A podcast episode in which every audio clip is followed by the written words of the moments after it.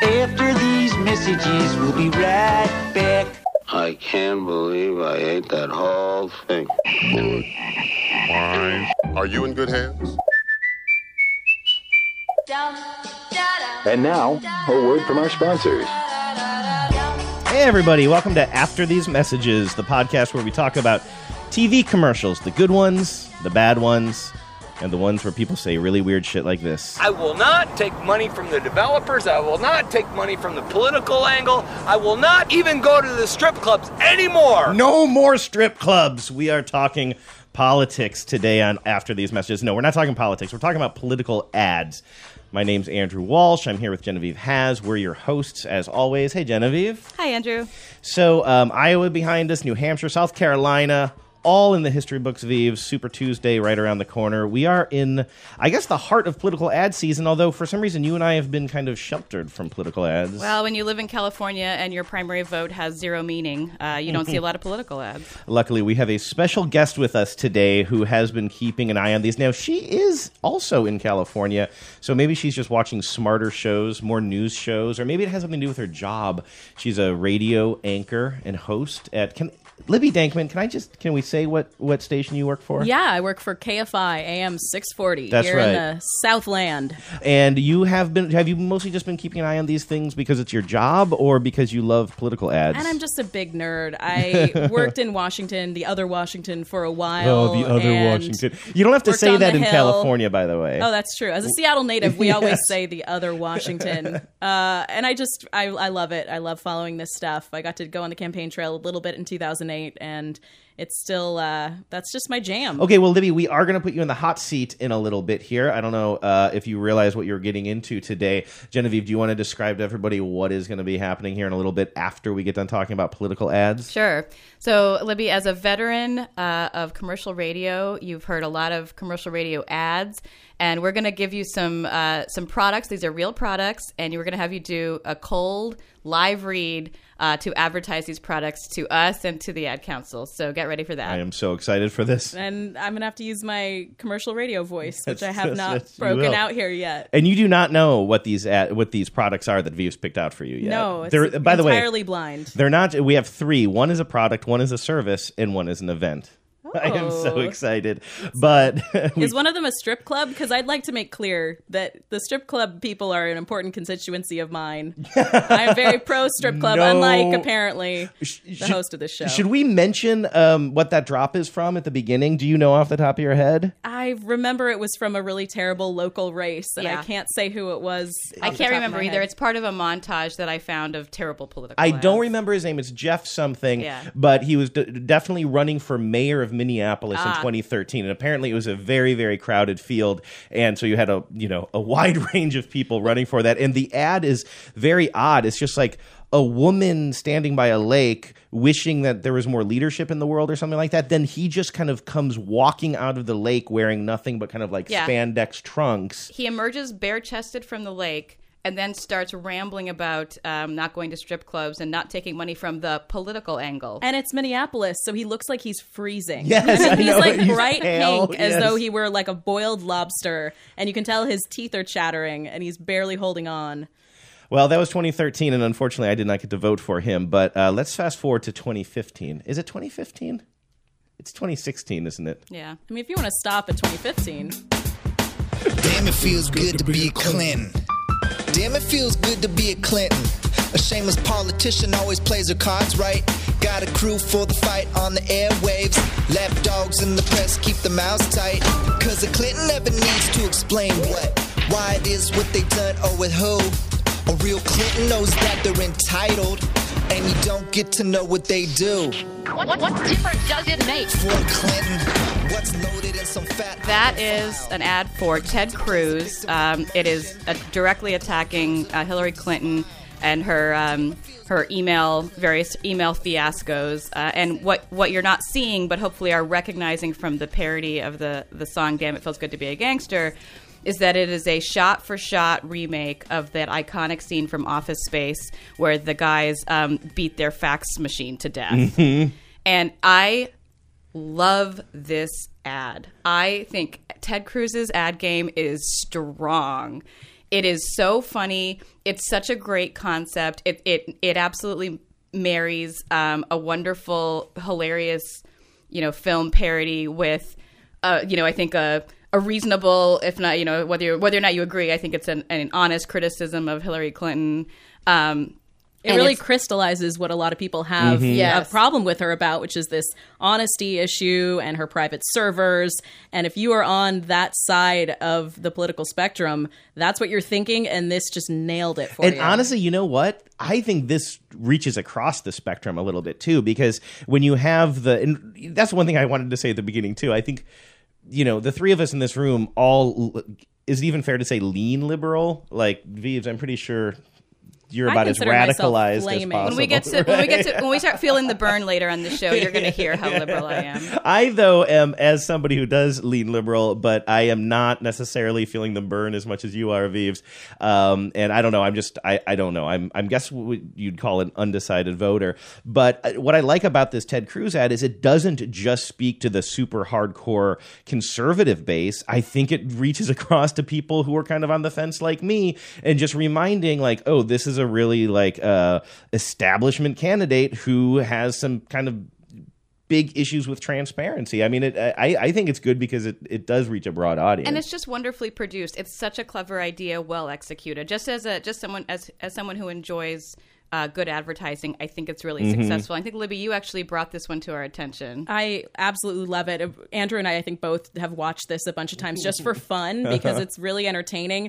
It has that Clinton mafioso feel Yes. that they're this established family that's been in power for a long time, and she is the uh, incumbent, basically candidate coming in. That she's being handed this election, and she doesn't think the rules apply to her. Yeah. That's absolutely captured in the dark glasses. The actress they chose Yeah. is creepily accurate. I mean, maybe possibly Well unfair slightly to Hillary, but not in a way that makes it clownish. No. Uh, very well cast and just a really a joy to watch that ad, even if you disagree with it. Yeah. hmm Yeah, because I think that especially people on the right, if they wanted to do some real, just kind of like red meat kind of conservative stuff, they could really make a mockery of her in a much more kind of personal, if not even sexist kind Absolutely of way. sexist go way. after her looks, go after her age, go after her pantsuits. And by the way, there are some Ted Cruz ads. Did you see the one where? Um, oh, I can't remember the name of it, but it's um, it's a bunch of people in an old hospital ward, and the doctor and nurse are walking through all of these beds, and the nurse is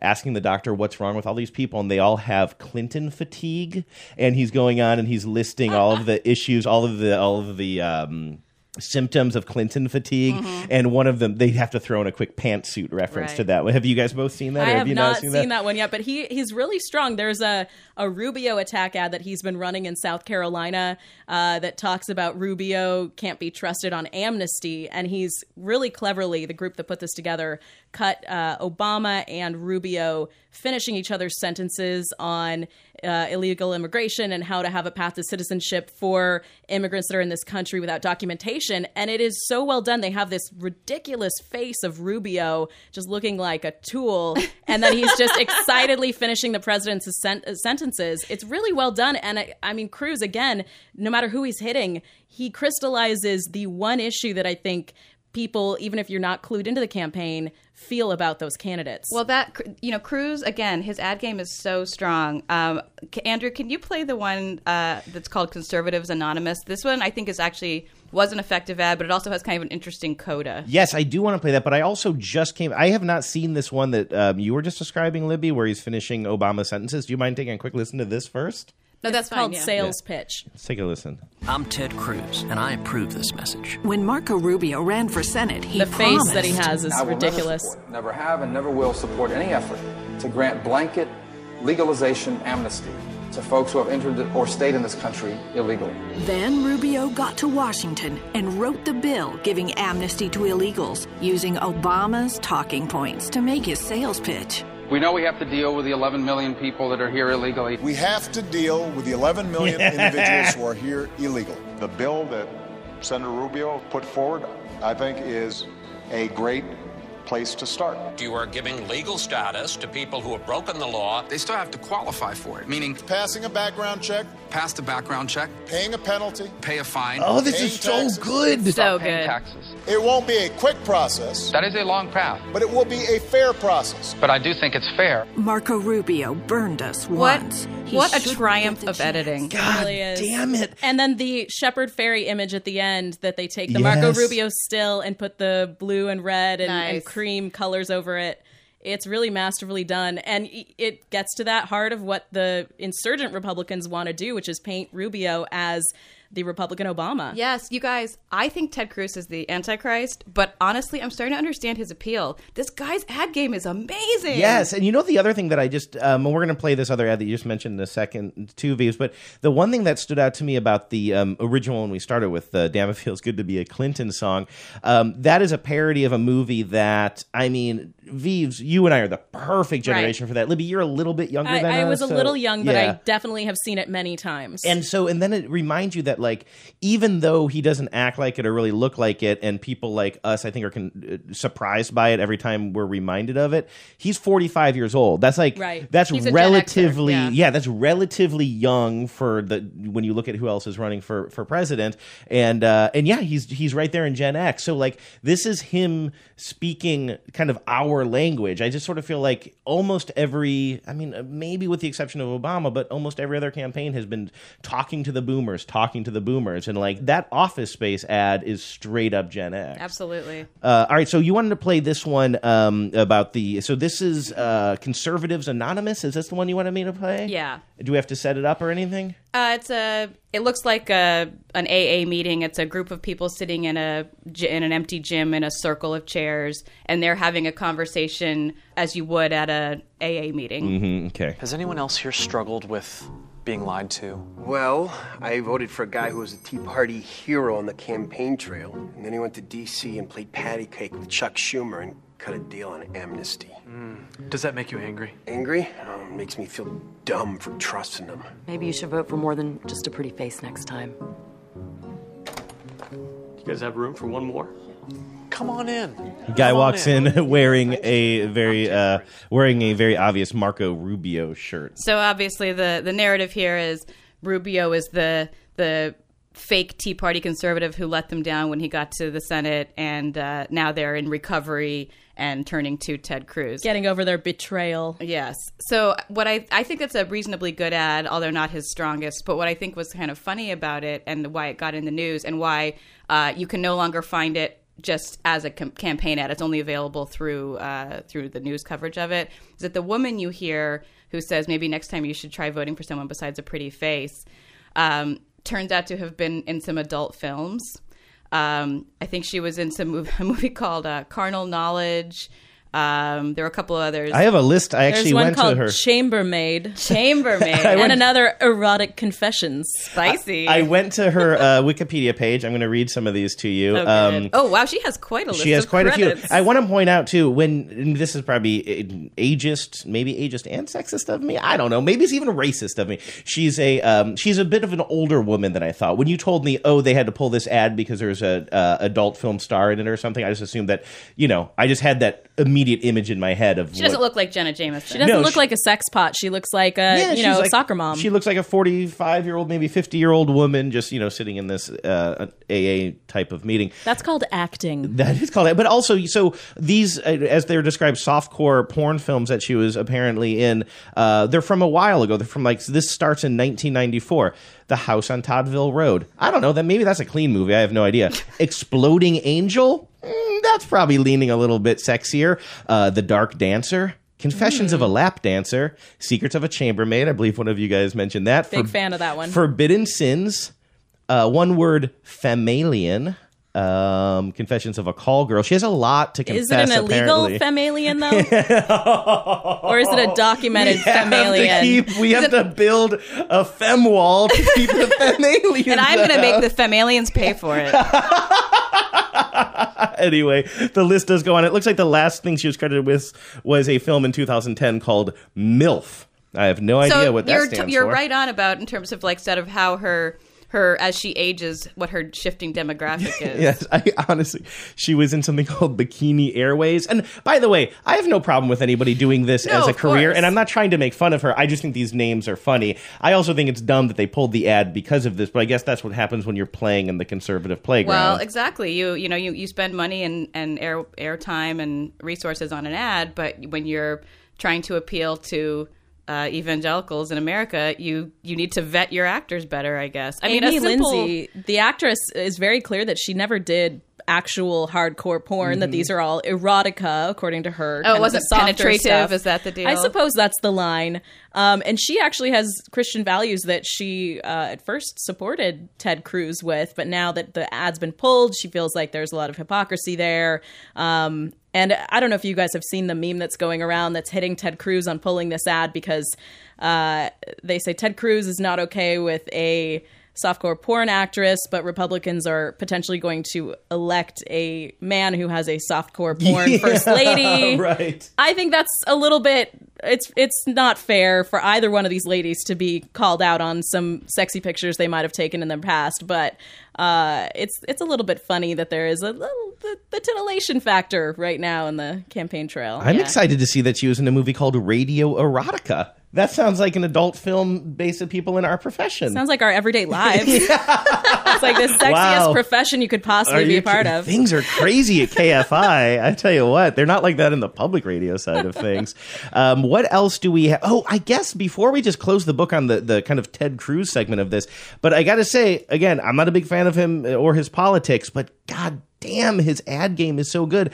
I love this ad. gotta play this Um, okay, so here's the deal. There's a bunch of little kids, maybe three or four little kids in a playroom, just playing with their toys. And actually, this goes back to something we talked about on a much earlier show we did. They're just like they're playing with toys the way kids really play with toys, just Yeah. kind of like smashing them around. One has a car, whatever. And then one kid has a doll, and that doll is clearly uh, Donald Trump. Look, I got the Trump action figure. No, wait, it's he. What does he do? He pretends to be a Republican.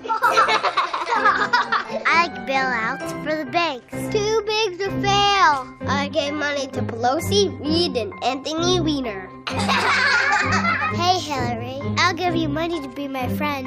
Check out my house, Mr. Trump. That's a lousy house. I'm gonna take your house with eminent domain and park my limos there. Eminent domain! And then they all just start taking their dolls and they start smashing their their dollhouse apart. And then the uh, parents come in and the voiceover, some like you. These are not values that you would teach your kids. So why would you elect this guy president? Their parents are horrified Yes. looking around the corner. Such a great ad. I love it so much. I want. I think I might vote for Cruz. No, you will Maybe not vote for Cruz. I, well, I'd vote for Cruz to make more TV commercials. I vote for Cruz to make more TV commercials. Yes. And this hits exactly, again, to the core of what establishment Republicans want to do here, which is paint Donald Trump as a newly reborn Republican who can't be trusted to pick a Supreme Court nominee, who can't be trusted on abortion rights or on taxes, even on the universal mandate for health care, which recently in a debate, I think he kind of slipped Mhm. up by saying he supported the mandate while he didn't support Obamacare. Uh, and this is going to be, if it comes down to a two person race between Cruz and Trump, that'll be a huge Yeah. theme. Let's turn the page on Cruz and go for a much different tone here. At least when I say different tone, it's because I'm so impressed with Ted Cruz's commercials. And this, I think, oh, Hillary. I think this is the worst commercial on our list. I don't know. Do you guys agree with me on this one? Do you even know which one I'm about I to play? I am shocked that you think this is the worst. I think it's one of the best. Ser- seriously? I love it. the one with the little girl? Yes. Okay, set it up and then I'll play it. This is a campaign event in Las Vegas or in the Las Vegas area ahead of the Nevada caucuses. Uh, and she's sitting around what looks like a classroom, but potentially a library. Uh, there's some ladies up front with her, and there's a little girl who gets to ask a question. It's all real footage, it's documentary footage, it's not a scripted ad. And the little girl uh, is really emotional and talks about a letter that her parents got uh, in the mail and she's worried that the parents are going to be deported. It's a little Latina girl. And Hillary acts immediately to get that girl up to the stage. She has the best instincts on it. And what she says to me is very genuine. I know that later on she's probably thinking in a calculated way, this is a great photo op. But she says, Come here, babe. you kind of hear this off camera. Come here, babe. Like it's very natural. It feels like a Hillary that you haven't heard before to call a little girl over. And then Hillary proceeds to give a really impassioned, really sensitive uh, reassurance to this little girl that I, I really liked. And I know that people question her authenticity. I don't think that anyone could look at this little girl and not not feel the fear that she was feeling and not want to comfort her. And that it brought out the mom side, it brought out the grandma side. I don't think it's a bad thing for Hillary to bring those out at this point. Let's take a listen. I'm not sure. Um, when I was, when my, my parents, they have a news of um, deportation, I'm scared for them because how the deportation, I'm scared that they're going to be deported. Here, come here, Ben. Okay.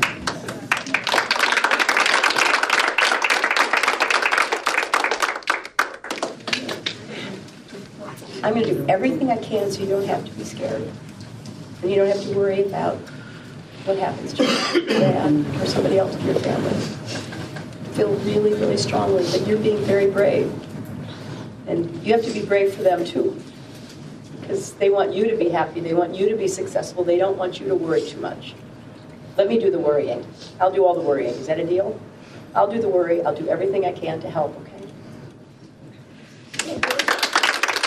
Okay, so maybe this is just my Hillary bias. And by the way, I might end up voting for her. I'm not like a Hillary hater. I melted. I love it. but I um I feel like that is about as sincere as a as one of those animatronic dancers at uh, like a Chuck, Chuck E. Cheese. Cheese. or something like that. like I and I feel pretty cynically about little moments like that in almost any politicians kind of whether they're on the campaign trail or if they're in office and they're just kind of stumping or whatever. Um, I always think that things like that are set up in advance. I'm even thinking of like I'm a huge fan of Obama, and I think that he does little moments that seem very sincere to me. But I would still say, I bet you many of those people close to him say, "Hey, if this opportunity comes up, do it." Like I just The thing I you have to watch understand this. about Andrew is that he is the ultimate conspiracy theorist when it comes to all ads. He never he doesn't believe that there are any uh, non-actors involved in any sort of focus grouping. He always believe he, he he simply does not trust any So advertisers. you believe I also think there could be just a hollowed out husk where your heart should be, and potentially you don't actually have a, an organ in that area of your body. It's not hollowed out. It is all kludgy with sausage grease.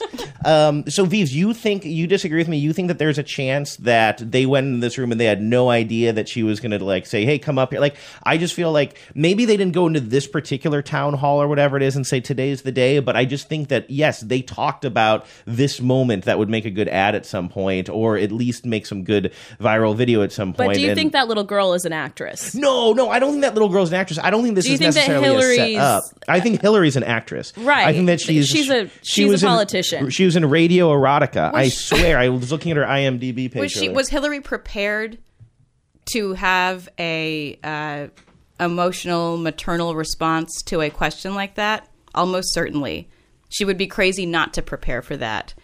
But that's not the same thing as constructing this opportunity or this scenario. I don't know. I'm sorry. I maybe maybe I misspoke or misled you. I don't believe that they set this up that the whole thing is fake. That all these people are fake and actors and actresses. I don't believe that at all. But it doesn't warm my heart at all because I think that it was planned to some degree, saying at some point something like this is going to happen and this is probably what you're going to say. And I mean, campaign her events body in language, general are very highly scripted and very choreographed. But I think that her interaction with that girl was real. I think the girl's fear is real. Um, and I think that that's the message that she wants to send, especially in Nevada. She won Nevada by something like five points over uh, Mm-hmm. Mhm. Sanders. She she did her job there in terms of very clearly telegraphing to the Latino community there that she is going to do her utmost on immigration issues. Um, and I go back to I don't know if you guys remember this moment from a forum the very similar to this with Angela Merkel, where Angela Merkel, the German chancellor, had a little girl like this in a forum very similar who said, "I'm really worried about my my parents being deported from the EU and what's going to happen." And Angela Merkel was like, "Yeah, that could happen." and then she moved on. Classic German efficiency. It was shocking. And I have to think if if they're paying attention at all, they saw that moment and they thought, sure, there's an opportunity there to have the opposite message, to have we're still America, we still have the values that you know we we want to help this little girl and and find a way that her parents can become, uh, you know, documented citizens.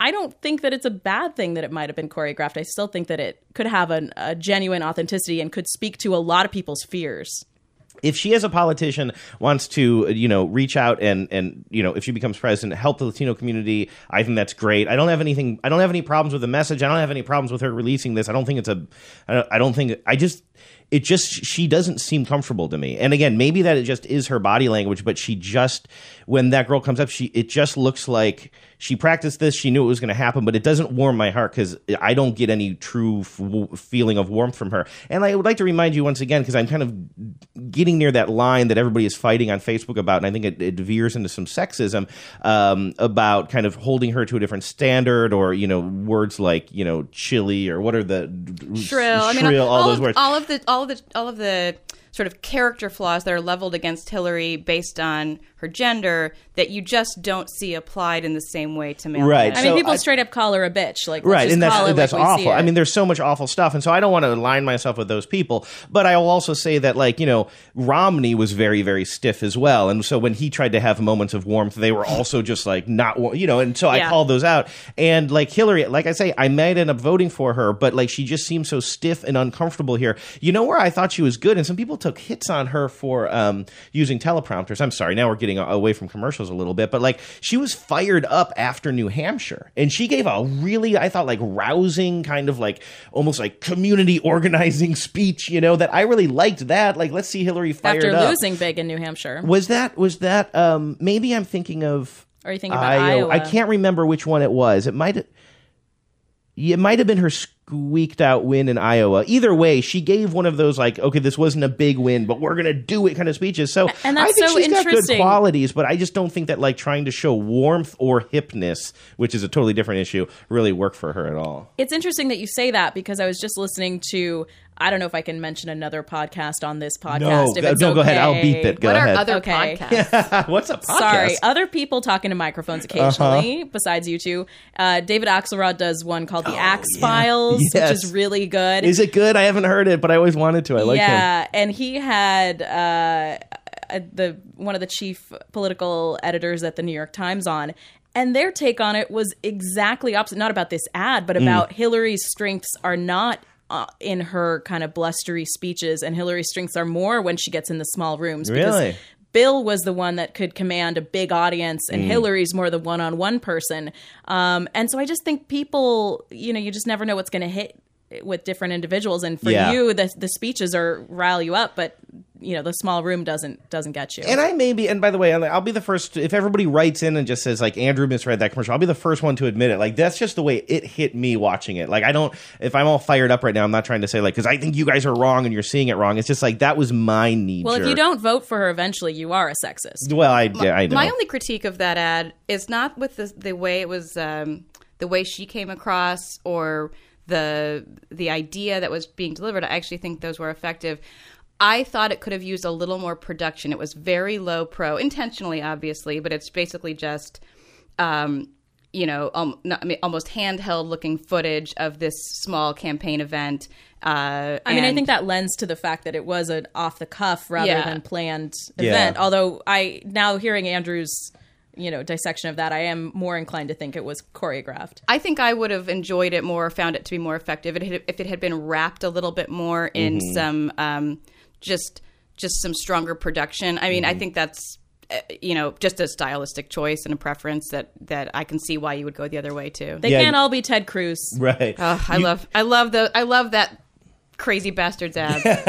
and it, it, people listening who haven't seen that, they probably even had a hard time hearing some of the audio because again, it's not really well mic'd. Like uh, when you see the ad, there's subtitles of what That's the people the are thing. saying. And honestly, Andrew, you're you know you say this was a an engineered event. If it had been engineered, I just can't believe they wouldn't have made sure that people were mic'd better to get the maximum out of it. I'd like to say once again, I don't think that this was a fake situation that was completely engineered. I think that the campaign said there's going to be a moment like this and you should be prepared and this is what you're going to do. And eventually, when we get that on tape, we will put it out there and it will go viral or we'll make a campaign ad about it or something. Um, I want to just give props to Hillary because I, when I was thinking about, um, when I thinking about ads today, I remembered this 2008 ad. This is like actually I remember everybody talking about it. I think everybody liked it, right? Or did everybody no, it was hate this ad? massively panned at the really? time. Why did I like it so much? So Hillary Clinton released this ad back in 2008 when she was running against Obama. And for those who follow these things closely, you might remember it's called the 3 a.m. White House ringing phone ad. I think it's self-explanatory. Let me just hit play on it. Um, there's a voiceover that will do all of the explaining, and you just see a bunch of little kids like kind of sleeping in their beds. It's 3 a.m. and your children are safe and asleep. But there's a phone in the White House and it's ringing. Something's happening in the world. Your vote will decide who answers that call. Whether it's someone who already knows the world's leaders, knows the military, someone tested and ready to lead in a dangerous world. It's 3 a.m. and your children are safe and asleep. Who do you want answering the phone?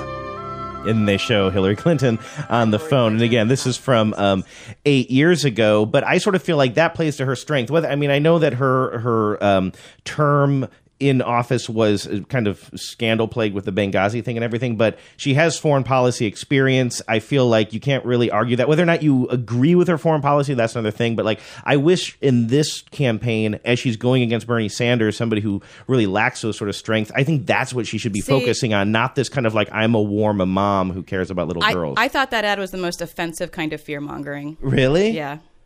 Huh. And What it also think? felt goofy to me. It, the phone rings forever in that ad. I mean, when the, White hell are you going to pick it up? The White House has an operator whose Right. sole job it is to pick up phones. And if you want Hillary Clinton to be the White House operator, Andrew, I am appalled. I just and think that women should answer phones. I, I again, I think that's just my own political bias in this thing.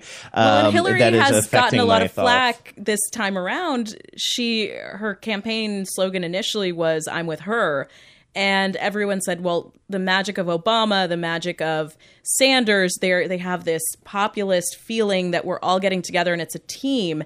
And she's having to switch now and sort of have this more of an inclusive. Instead of it's about her resume, she's having to be more. It's about coming together and, and Mhm. working together. She's even switched her slogan, which I can't quite find the verbiage of it, but it's a different kind, sort of like "Together We're Stronger" type of a message, and she's moving away from the "I'm with her." Well, and you you make a great point, and I think it's a great uh, lead into the conversation I wanted to have about the Bernie Sanders Mhm. ads.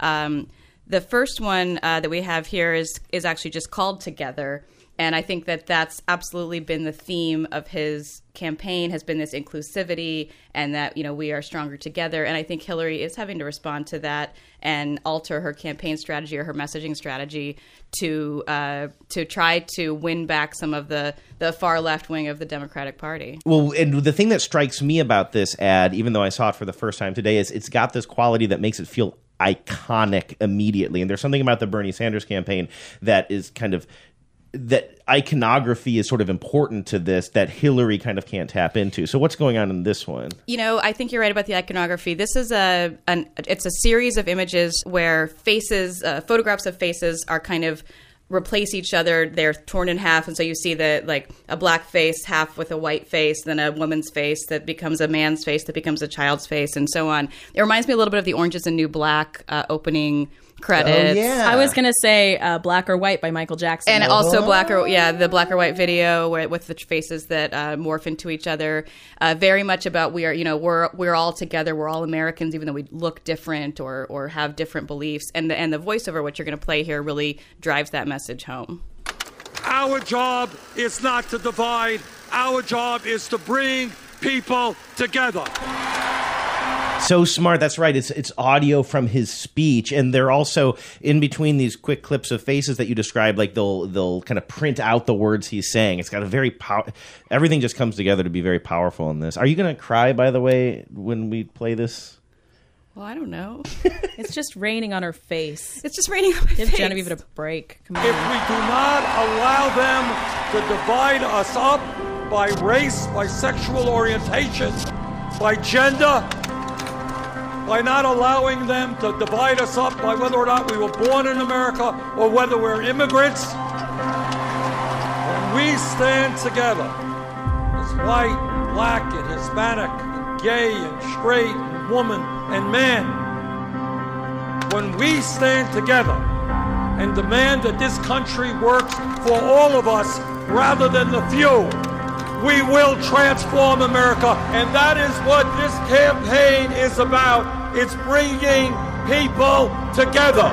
You know, I do get misty, and when I think about the rhetoric, and I'm just going to be political here because it's my goddamn show. when I think about the rhetoric coming out of the Republican Party, the di- the divisiveness, the racism, the demonizing of the other, the the putting the the enemy in the in boxes so that we can all be afraid of them and hate them and and find ways to literally wall them out of this country. When I hear that rhetoric and then I see this Bernie Sanders ad that just completely explodes that and reminds us that there is a, you know, that there's an American ideal about inclusiveness and unity. How do you not feel the burn? I don't understand it. no, that ad is really, really effective. It's amazing. After after watching all these ads today, I'm either going to vote for Bernie Sanders or Ted Cruz, which is a very, very strange place So, to be. you're, you're in a small Venn diagram there. I mean, that is his red states and blue states Obama moment. Yes. it is Uh-huh. his. We Yes. have military members in the blue states, and uh, we have gay friends in the red states. It is absolutely just riding that swell of optimism and teamwork and a commun- sense of community and people can get involved and that's why young people are flocking to the Sanders campaign. Yeah. It's more exciting. There is And the iconography and the imagery and the emotional appeal is much closer to the, particularly I think the first Obama campaign, where there was this huge swell and sense of optimism. Which I'm shocked by because, you know, the prevailing wisdom is that most of those Obama folks, once he was reelected, then kind of shifted and become became Hillary Clinton uh, camp people to try to help her. And uh, the fact that she didn't kind of use this feeling and this. The, Are you talking about down to the actual? Cam- you're talking about campaign Actual staffers campaign here, not the voters. Okay, Actual yeah. campaign staffers. Where that's what I mean about that brave ad. So the brave the brave ad is the one we were talking about earlier with the little girl who comes up on stage. Here you have an opportunity to make a, a really strong emotional appeal about your candidate, and it just wasn't produced in a way that this um, uh, together ad that we just listened to was it wasn't produced effectively so that I felt that swell, so that I felt that kind of like tear jerking, um, uh, you know, emotional response. And I, you said, Libby, you had an emotional response to the Brave ad. Maybe it just didn't hit me that way, but something about where where are these where are these like strongly produced almost like cinematic moments for her now she does have one that's voiced by morgan freeman i don't remember if we have it on this list Oh, let me look for it. why don't you look for that one they're calling it the voice of god obviously Oh morgan yes, yes. I uh, don't have it on the list. I'll find it here in a second. Um, but I remember I watched this, and I remember reading about it a couple of weeks ago. i think it gets closer to what sanders is trying to do with his marketing It goes back to her uh, her resume as a longtime activist for children And civil for rights. social justice issues. And doesn't this also go back? I'm still looking for it here. Uh, isn't this the one that goes back and it shows like a very young Hillary? Yeah. Which again, I don't know. I noticed they don't show her uh, her Goldwater campaigning. which was what junior high, high school era Nevertheless. Hillary. They go back to Coke bottle glasses Hillary, But there like is- newly minted lawyer Hillary. there is something about uh, because those early images, and of course they have a bit of the crackle of time on them. Um, there is something inspiring for somebody like me um, to see a young Hillary Clinton, and even if it is a little bit, you know, totally orchestrated, Vives, and maybe.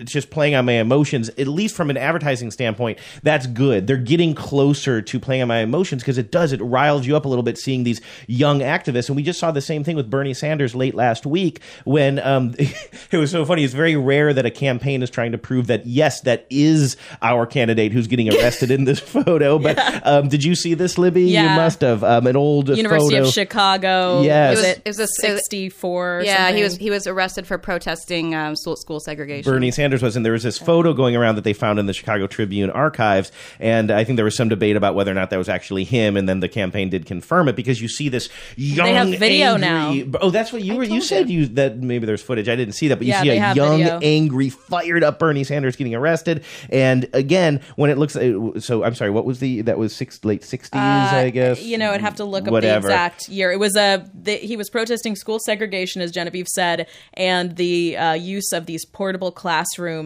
for black kids to keep them in their neighborhoods, so they didn't have to go to the be Mm-hmm. bused to the white schools. So anyway, I think that they're tapping into this with Hil- this Hillary Clinton ad as well, and uh, I think it's a smart move on both campaigns to play play up these kind of um, uh, rabble rousing roots, which is actually the name of my hip hop side project. Her church taught her to do all the good you can for all the people you can for as long as you can. After law school, she could have joined a high priced law firm, but instead, she worked to reform juvenile justice in South Carolina, exposed racism in Alabama schools, registered Latino voters in Texas, and provided legal aid to families in Arkansas. Her life's work has been about breaking barriers, and so would her presidency. Which is why, for every American who's not being paid what they're worth, who's held back by student debt or a system tilted against them, and there are far too many of you, she understands that our country can't reach its potential unless we all do. I keep expecting Andy Dufresne to cross the border into Mexico. There's a lot of hugging imagery at the end there. Hillary hugging kids, old people, African American people, all I'd sorts. like to tell you, Hillary didn't lose in 2008. that was the worst. I should be thrown in jail That for that terrible. invitation. Oh my goodness.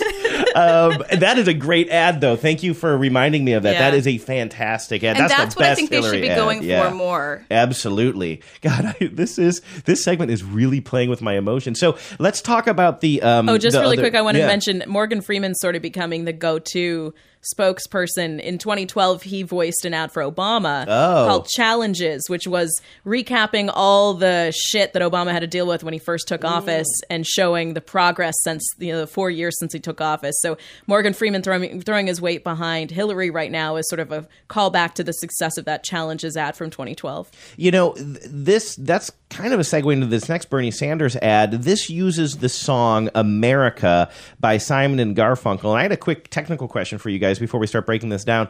Do you think that this is an implicit endorsement by the actual artist I Simon and Garfunkel or is it like you can just any campaign can just buy music No, via They It- had to approve it. They had to approve it because you, you have so many artists these days that come out and say, "Hey, they use that without without our approval." That they would never Right. risk that for a massive ad buy, Right, right, to right. Have their approval. Yeah, I mean, I definitely always hear about that at campaign events and stuff. Like, oh, Ted Cruz comes out to a Heart song or whatever it is, you know, so Heart protests. But um, I guess. I guess I know that they must have signed off on this, but do you think that this means that Paul Simon is kind of like, yes, I'm in the Hillary camp, or I he's mean, like, it's- yes, I will take your money, Hillary, and also if Bernie, Bert- in the Bernie camp. Oh, I'm sorry, that's right. This is a Bernie Sanders ad. Yeah. Do you think, yeah, I'll take your money, Bernie, but I'll also take Hillary's money? Well, it's Paul Simon. You know he's going to be vocal about whatever happens, and I think that if Bernie's going to use it, he better be damn well sure that you're not going to hear from I don't Simon or Garfunkel. I don't think it should read as a as a specific endorsement, but I think it has to read as a uh, as a non-conflict. So I'm gonna uh, hit play on this, but there's no. Uh, I don't believe there's any vocals. It's just the song "America" by Simon and Garfunkel, uh, right over a bunch of um, shots of America with some text on the screen. From Yeah, time but to I think it's worth us taking a look at this because i we'll kind of narrate the um, the images that you're seeing here. It's very like a lot of small town America, farmers in the fields, people in the diners, um, people at Bernie Sanders rallies, uh, shaking hands. But it, it has a very you know sort of um, real, uh, ordinary American kind of feel to it. The small town, community oriented, and you see shots of a lot of Bernie supporters and a few Bernie rallies and, and stuff again, at the end. As again, well. that's that really good use of uh, uh, kinetic uh, text where the the lyrics to the song flash across the screen Mhm. as as you hear them. Now, Libby, you pointed out something super interesting this about ad. this ad. Yeah. First of all, I want to say I absolutely love this ad, and I think it's really effective. Um, and I was talking to a friend of mine that you know, I said I love this ad and it's a great one, and he said, "Oh, I'm glad you loved it because uh, it was also an American Express uh, Mm-hmm. small business ad, and it's almost the exact same imagery, the same rapid fire photos of real America coming across the screen, the same song." Uh, all of it, and uh, until the end, until the Bernie Sanders iconography comes through, you can't distinguish the two. And it, it doesn't really matter, but I'm I'm playing the next I'm playing the American Express one now, and it's Yeah. just the song. and it again. is it is different footage, but the the parallels and the similarities are unmistakable. I mean, again, it's small towns, uh, diner counters, farmers, cowboy hat wearing Working people. class folks. cowboy hat wearing people. maybe that's maybe that should be the title of this show. cowboy hat wearing people. And then instead of the Bernie Sanders at a rally imagery, you get the American Express logo and you know support small businesses. Right. Uh, imagery, which you know, it's still a good message. It's just a, it's a corporate message, and it's for a credit card. And this is Bernie Sanders. you have to believe they've seen. They, it's too similar for it not to have been heavily influencing. Their, I mean, when their you first watch the ads, you cannot distinguish the two. I couldn't tell if that was the Sanders ad or the American Express and, ad. and you're right. I didn't even make the connection that it's a it's a financial services company. That is so. it's a financial institution. That is Yes. so crazy. corporations are people, my friend. All right, Vives, we have one more little set of ads here that we wanted to talk about. I know I realize we're kind of going long here this week, but um, you feel very passionately about the the kind of resurgence of Morning in America ads that we're seeing. I think most people in our audience are familiar with this incredibly famous 1984 Ronald Reagan ad, It's Morning Again in America. I think this is probably one of the most famous political ads of all time. It's morning again in America. Today, more men and women will go to work than ever before in our country's history. With interest rates at about half the record highs of 1980, nearly 2,000 families today will buy new homes, more than at any time in the past four years. So keep in mind, of course, this is halfway through Reagan's uh, presidency, so he's going for a re-election here. This ad, hey, listen, I'm not a uh, Just four years ago. 1980s go-go Reaganaut, but um, this ad stands the test of time. Absolutely. This is an amazing. It was a triumph. commercial. The bride with the Princess Diana looking Yeah. wedding dress, Yeah, and she's right. hugging her grandmother Oh. and the altar. It's so cute. It was a triumph of advertising, and it made a great point, which was that after four years of Reagan's presidency, America was in many ways financially better off, or at least like many of the economic sort of uh, indicators were better off, and Inflation down, unemployment down. uh, yeah, uh, interest rates down, and so uh, you know it made such a great argument for reelecting Reagan, and it did it in an incredibly optimistic, emotional way. And it's like the right, it's like the GOP has never gotten over that. And they all, everybody wants to like recapture the the success of that ad. They're still chasing that dragon. they're still chasing that dragon. And I was interested actually to hear that uh, Nancy Reagan was instrumental in, in the creation of that. She wanted the campaign to take a more kind of less fear mongering, uh, Hmm. more kind of op- optimistic uh, tone in, in the reelection campaign. It feels like you're sitting around somebody's kitchen table. It is morning. You're having a nice, Yeah. robust cup of coffee and talking about how great things are going in the good old U.S. of A. Funny story we've had eight years of a Democratic presidency. The GOP is trying to retake the White House. They want to make its morning again in America, but how do you do that when everything that's good in America could be ascribed to the last president? I am glad you asked, Genevieve, because I have a fella here who is ready to answer that question. His name is Marco Rubio, and he is running for president. It's morning again in America. Today, more men and women are out of work than ever before in our nation's history. People paying more in taxes than they will for food, housing, and clothing combined. Nearly $20 trillion in national debt for the next generation. Double what it was just eight years ago. So, if you can't tell, all of the shots are very similar to the original Morning in America 1984 ad. But Rubio, instead of talking about all the great uh, indicators for the economy and all the wonderful things happening, he's going down the road of things are terrible. But I'm still gonna show you this fabulous imagery. First of which was a skyline shot of Vancouver, Canada, which was a bit of a misstep by the campaign. Um, But it it's also like, but it's kind of a shot by, it's almost a shot by shot remake, except it's like kind of showing, instead of showing like working factories, it's showing shut down factories in some and the instances. script is almost line for line, which It's almost which the creates same. this weird cognitive dissonance where he has to have lines like, "Today, six thousand men and women will get married."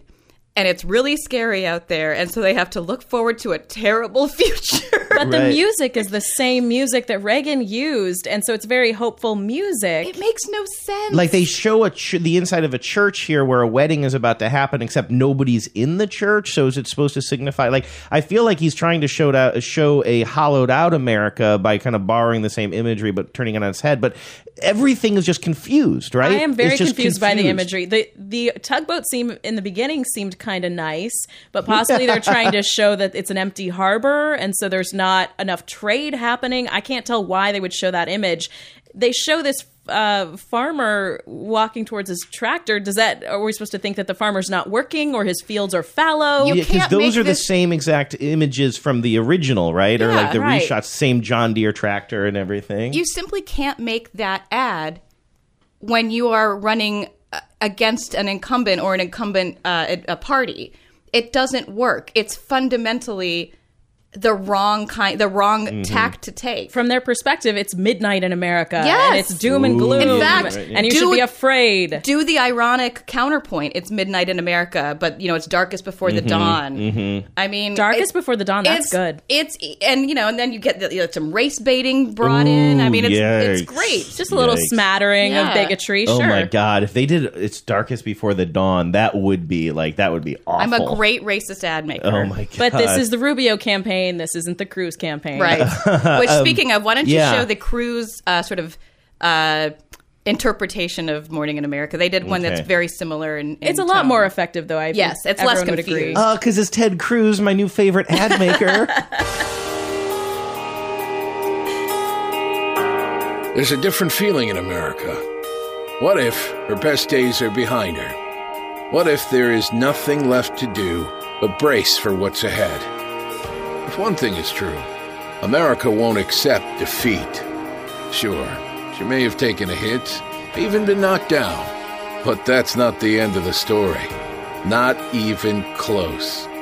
Because there is someone who believes in her promise.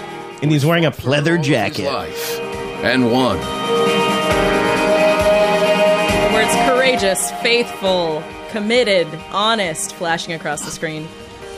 Can I also just make a note that I love uh, the the Ted Cruz uh, sort of slogan at the end of each of his commercials? You see the words "trust Ted," and then Mhm. they combine. They you you lose the center T, and it just says "trusted." Yeah, I like that too. And of course, everybody who's like kind of, you know, got a stake in this, like all my lefty friends, like they they want to make fun of that so bad, and so it's there's all these No, jokes about like, oh, is trust is that a sexual thing? Like I think Dan Savage or somebody was like really trying to bend over backwards to make it sort of seem like a dirty thing. Or I was He's like, not no. going to duplicate the Santorum magic. Yeah, Oh, nice no. try, The trusted thing I like as well. I, I'm I'm into it. I think it's graphically uh, very elegant, and it's it's uh, a great little little use of uh, typography. And this ad just is more cohesive. It makes sense Mhm. from the beginning. He's saying, you know, there's a different feeling, and you have these worried looking people looking out of a bus window, sort of confused about where they're going, where America's going. But you keep it hopeful because.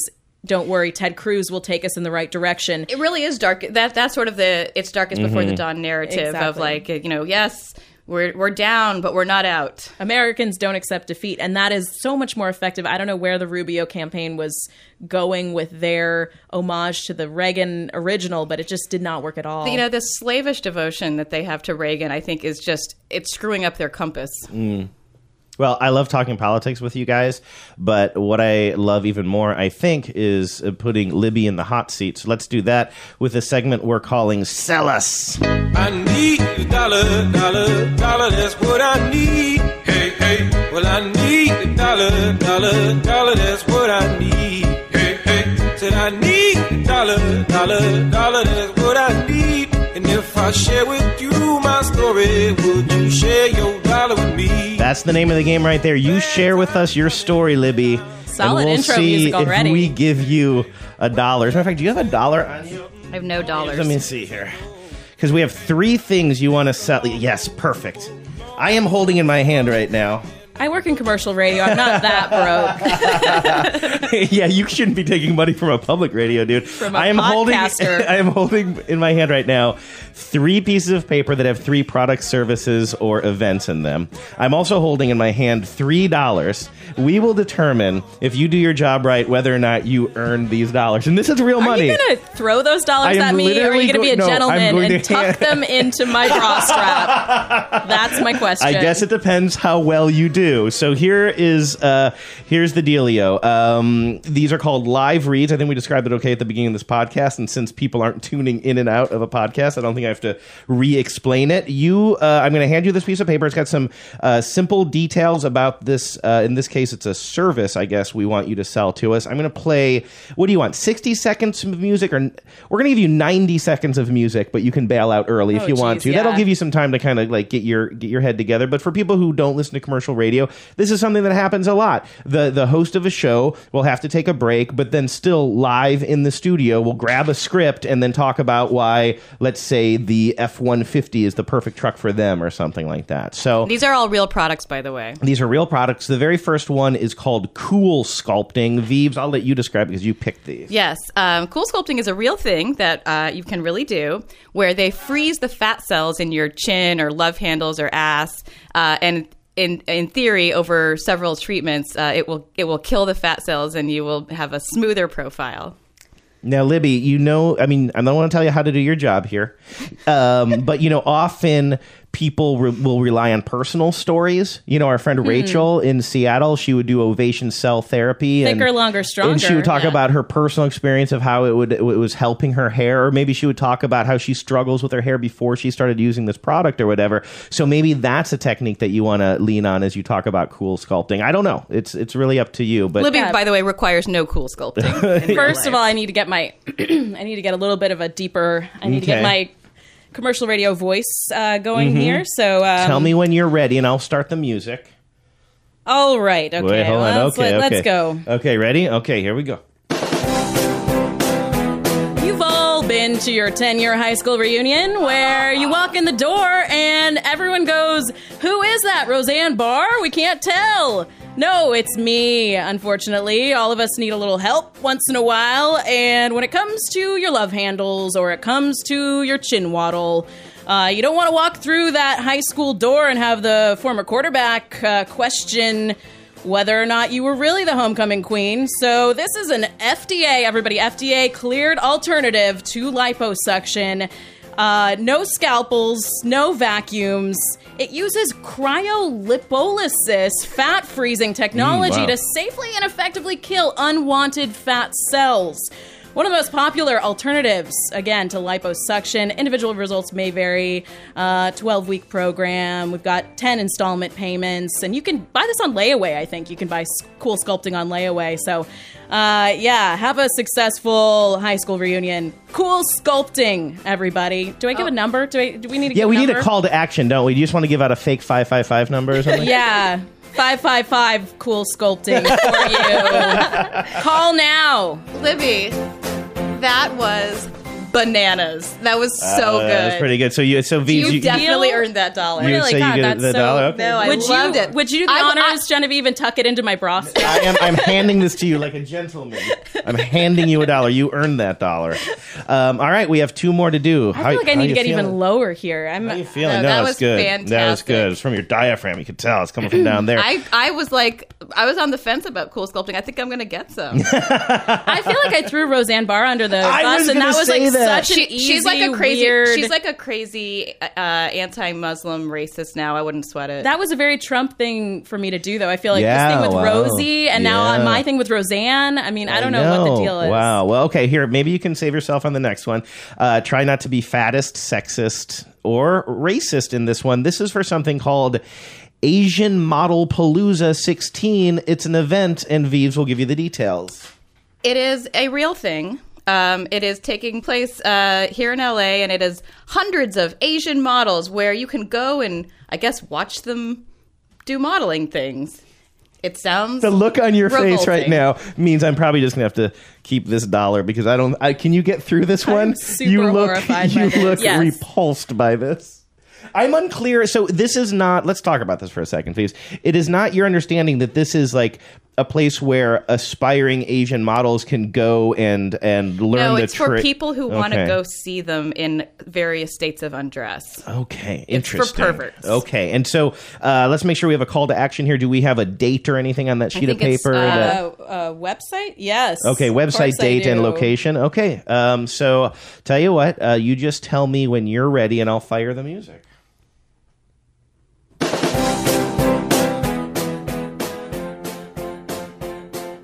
1800 South Main Street, downtown, Saturday, April 23rd. It's Asian Model Palooza 16. Special presentation by Ava Starr. You all know Ava Starr, Asian model extraordinaire.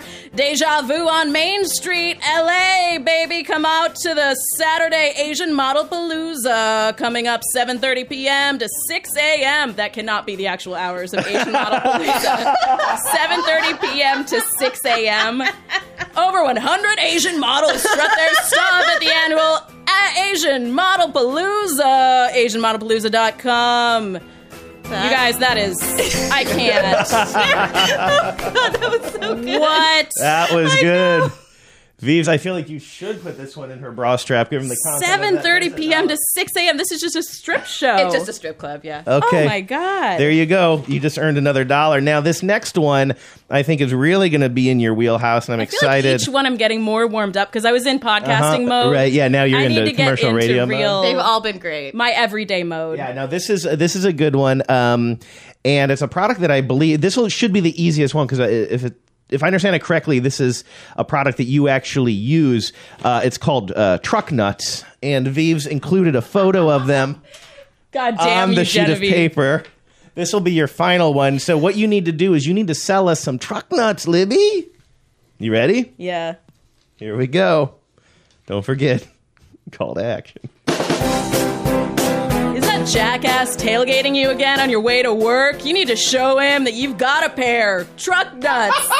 Only 26.76, 8 inches tall with a thick neck and strongest plastic on the market, baby. Original nuts. They're the ones that started it all. Made in America by hardworking Americans. They made your truck nuts so you can show off your balls.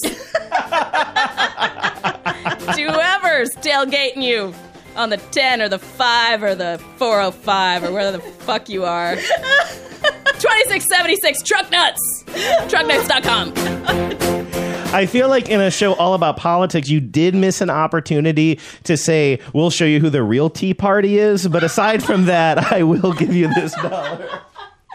Congratulations. That is three dollars really well earned, I would say. That was that was a that was a lot of energy. Truck Nuts on me, guys. Yeah. By the way, I have to read you some of the. That's a real product description from Amazon, but I cut out some of the uh, other uh, bullet points describing these truck nuts. This is a real thing that it says on the product page. Great style, great vein structure, a tall set of truck nuts. I mean, these are like very anatomically detailed truck nuts. Oh my god. They really are. There's different shapes of the veinage on there too. It's gosh, it's too anatomical. really unpleasant. Oh man, I had that sheet of paper turned upside down here the whole time, but I was worried that you'd be able to see through it that it was a pair of truck nuts as a as an image there. Well, thanks for that experience, both of No, you. thank you. friends Thank- of mine. thank you. Thanks to the ad council for sitting through that. Speaking of the ad council, boy, you're a real radio professional getting us where we need to go. Let's check in with the listeners. Everybody's talking at me. I don't hear words they're saying, only the echoes of my mind.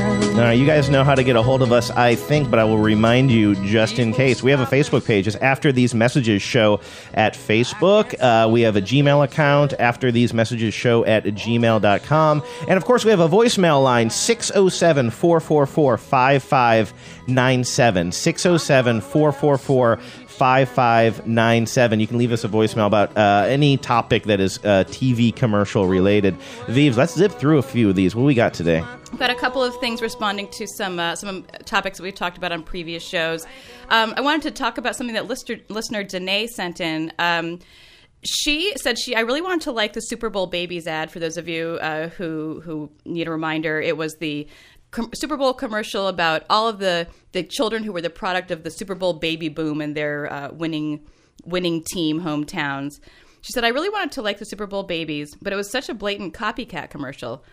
Hyundai and FIFA already explained where babies came from with far superior with a far superior commercial in 2014. And this is a Brazilian ad for Hyundai that is, I agree, actually a much cuter and more uh, endearing sort of uh, riff on the same idea of a of a baby boom after a, a big team win. Now, I don't think we should really play the ad because there isn't really, and there's no exposition, and I think there's only one word of dialogue, and it's in a different language. But basically, if we can just kind of describe it, um, uh, a couple walks into a hospital waiting room. She's pregnant, clearly about to uh, give birth, but they notice that the hospital is just chock chock full of pregnant ladies. The doctors are exhausted, and then I think at some point somebody says, I think a doctor says, "Geez, what happened?" It's nine in Portuguese months ago. anyway, so yeah, it was in there's- Portuguese. there's no yeah. point playing it. Um, and they're like, "What happened nine months ago?" And then there's a flashback of all of these people whose teams have won, and they all get this sparkle in their eye, and clearly they're going to go to the bone zone. Yes, yes. exactly. So, I um, agree, Danae. Thank you for bringing that to our attention. Um, it was a very similar idea, and I actually do agree.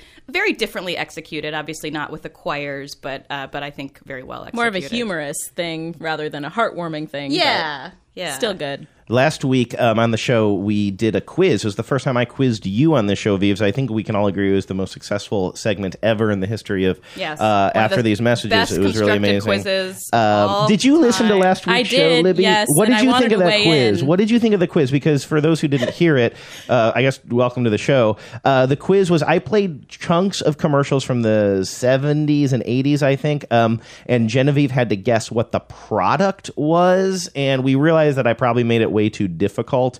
Um, I did not do well. It was I'll also, tell you what, that lemon lime situation, how the hell are you well, that to was get a that? trickster one. That was one that I knew was going to be very tricky, and I kind of threw it in there because I thought that everything else would be a little bit easier. The opening Um, one when she got the cat food versus dog food, or dog food that, versus that cat was a food. win. Yeah. Boom. That should have been good, about the yeah. level of questioning. Right. The rest of them were pretty tough you. to get they were without pretty context. tough, but they were still very fun. Uh, By the way, and not to not to like be totally whiny here, but it's also very hard to find commercials that have words that don't mention the product constantly in them. So It's it a also poor is- craftsman that blames his tool. It's also tough, yeah, when you don't have a good quizmaster. Ah. One thing that came up during that um, conversation, though, is I, I had mentioned that, like, combing through all these commercials from the 60s, I was appalled and just how sexist they were. There's this recurring theme. There's so many commercials of women who are just at their wits' end because their husbands are basically going to leave them because they cannot make coffee right. And I mean, in some of these commercials, the men are just like so cruel. And, and sometimes the mother in law is there, and the, the husband's trying to explain to the mother in law why his wife can't make coffee. It's so bad. And I'll read this one if you don't mind, Vives. We got a, a, a note from listener Anne who says, uh, the big deal with coffee in the 50s and 60s was that they didn't have drip coffee makers back then. Coffee was actually perked on the stove, so this could lead to it being under or over perked or even scorched. That of, I mean, now that she says that, that makes total sense. But I, I totally missed the context for that last No, I week. think I think it's a really useful piece of historical information. I don't think it excuses all the uh, wife bullying. no, it does. It does. it totally excuses the wife bullying. By the way, you did make the coffee today before the show. I, I appreciate it. I, I benefited from having an actual coffee maker. Uh, so Anne also said um, she thought that that one was. Uh, oh no, she said that the beer ad that I quizzed you on, she thought that one was super easy. But that was she the one said that, that you thought was very easy. It was about a guy on a sailboat seizing the great things in life, and to you it sounded like an obvious beer ad. To me, it sounded just like I don't know, a, a guy enjoying life. I couldn't place it to any particular product. When you said sailboat, I thought it was going to be like a uh, cologne ad because for some reason Oh, sailboats yeah. and cologne go together for me. Yes. Um, maybe it's the Old Spice Old logo. Spice got to you. Uh, and then I went cigarette, and beer was my last Oh, guess. Let me just let me just play the the clue again for that, just because I do love. And for me, it just sounded like a beer commercial, which I know. Like, listen, I'm not trying to be defensive here. That is a ridiculous reason why I think we should get it, but it just had this vibe to me. When you spend your life working hard at something you like, you'll learn to take every little bit of goodness that comes along. You've earned it. And you know you only go around once in life. So you grab for all the gusto you can. Drink beer. I really like the music uh, stinger at the end. There. Yeah, yeah, yeah. Columbo kind of. Yeah. So anyway, um, what else did p- other people wrote in Well, about the listener thing? Eric also said I nailed the Schlitz ad, but couldn't get the others. So I, Okay. I feel like there's a little bit of a some ad council support for your point of view that the um, that the beer ad was was winnable. However, I do want to thank listener Kevin who totally agreed with me and my point of view. Kevin says, "Sorry, Andrew, your quiz was way too hard." I wrote quizzes for pub trivia nights in Seattle for many years, and you fell into the trap of many first time quiz writers by thinking the answers were easier than they actually were because you had the answers. If you tried to present that quiz in front of a live crowd, there would have been a loud chorus of boos very quickly. Oh my God. Okay, Kevin, I'll tell you what, Mister. I wrote pub trivia, and so I'm an expert. Why don't you come over here and teach me how to do quizzes, and then I'm going to give you a master's class in tone. How about that? No, Kevin, don't listen to him. You were 100% right. Yes, but also tone. I'm a very thin-skinned guy, Kevin. You can give constructive feedback without being a D about it. All right, what else? We just have one more uh, note, and this is from listener Tamara, uh, who actually posted this to the Facebook page. Just that there was um, a new study from the University of Michigan which showed that allegedly uh, that I, that a, having a husband creates an extra seven hours of housework a week for women, but conversely, having a wife saves her husband from an hour of chores around the house each week. So I just thought that was kind of interesting because of all the sort of um, man baby uh, nagging mommy wife uh, conversations we were having last week about you know whose whose sphere is the domestic sphere and who are advertisers advertisers talking to when they talk about domestic uh, products. So, do you think that that kind of is a um, I think in some ways it validates the advertisers' strategies. Right, and kind of undercuts our because I know that um, we did get somebody. Uh, this is just a funny story. Somebody had written a really nice review for us on Facebook, but then yes, yeah, last week's show we did talk about this kind of man baby phenomenon, and I kind of I think we both kind of got our feminist on a little bit, and that same person went back and like knocked a bunch of stars off the review because I guess we're too lefty. I and- mean, sorry guys, but Yeah. you dug your own graves with that one. Too I got to stick by my guns. Yeah, we Yeah. were we were warned away from the social commentary, but I'll never stop doing it. yes, I know that listener is not going to like this week's episode. I feel like you went, yeah, full guns blazing on that one. I said I'm voting for Ted Cruz or Bernie Sanders. I don't know, guys. It is hot as truck nuts in this room. Let us get my out truck of nuts here. are sweating. Yes. You can sell anything. You can sell anything. God damn, that was a fun show. Thank you so much, Libby, for joining us today. Her name, again, by the way, is Libby Denkmann. By the way, do you have anything that, like, do you want to push anybody towards anything? A, a Uh, Twitter yeah, you can follow me on or- Twitter at Seattle Libby or and it's L I B B Y or Libdenk D E N K on my Instagram Libdenk. Oh, nice. Now, how do people like you're a voice of Los Angeles news on KFI? Are people cool with you going by Seattle Libby? Yeah, it's just been I don't use Twitter enough to change it, and I feel you, girlfriend. There's so many transient, you know, people moving in and out of this city that I think people understand, and I'm still I feel like a Los Angeles explorer still. So Now, I do want to point out though, if you do ever want to change that handle. You would have to be semicolon two because semicolon is already taken by Yeah, Genevieve. and it's So- great. and it's and it's the perfect perfect Twitter handle. It's really easy to find. Um, Genevieve, people can find us at After These Messages Show on Facebook, like I mentioned before, and uh, the email After These Messages Show at uh, gmail.com, right? That's right. And they can call us at 607 444 5597. We haven't heard from you guys in a while on the voicemail line, so uh, give us a call. We're lonely. We're s- literally sitting by the Google Voice line all night, just waiting for you to call. Thank you again so much, Libby. Will you do this again with us? I am a big fan of this show, you guys. Genevieve and Andrew, thank you so much for having me. Ad Council, thank you, and I had a great time. All right, everybody. We'll talk to you again next Tuesday, which, by the way, Super Tuesday. And you ain't Hoover, you suck like James Dyson. Google the devil, but I feel lucky. Extreme home makeover couldn't touch me. Backyards, kittens, puppies, 401ks, Vavos, yuppies.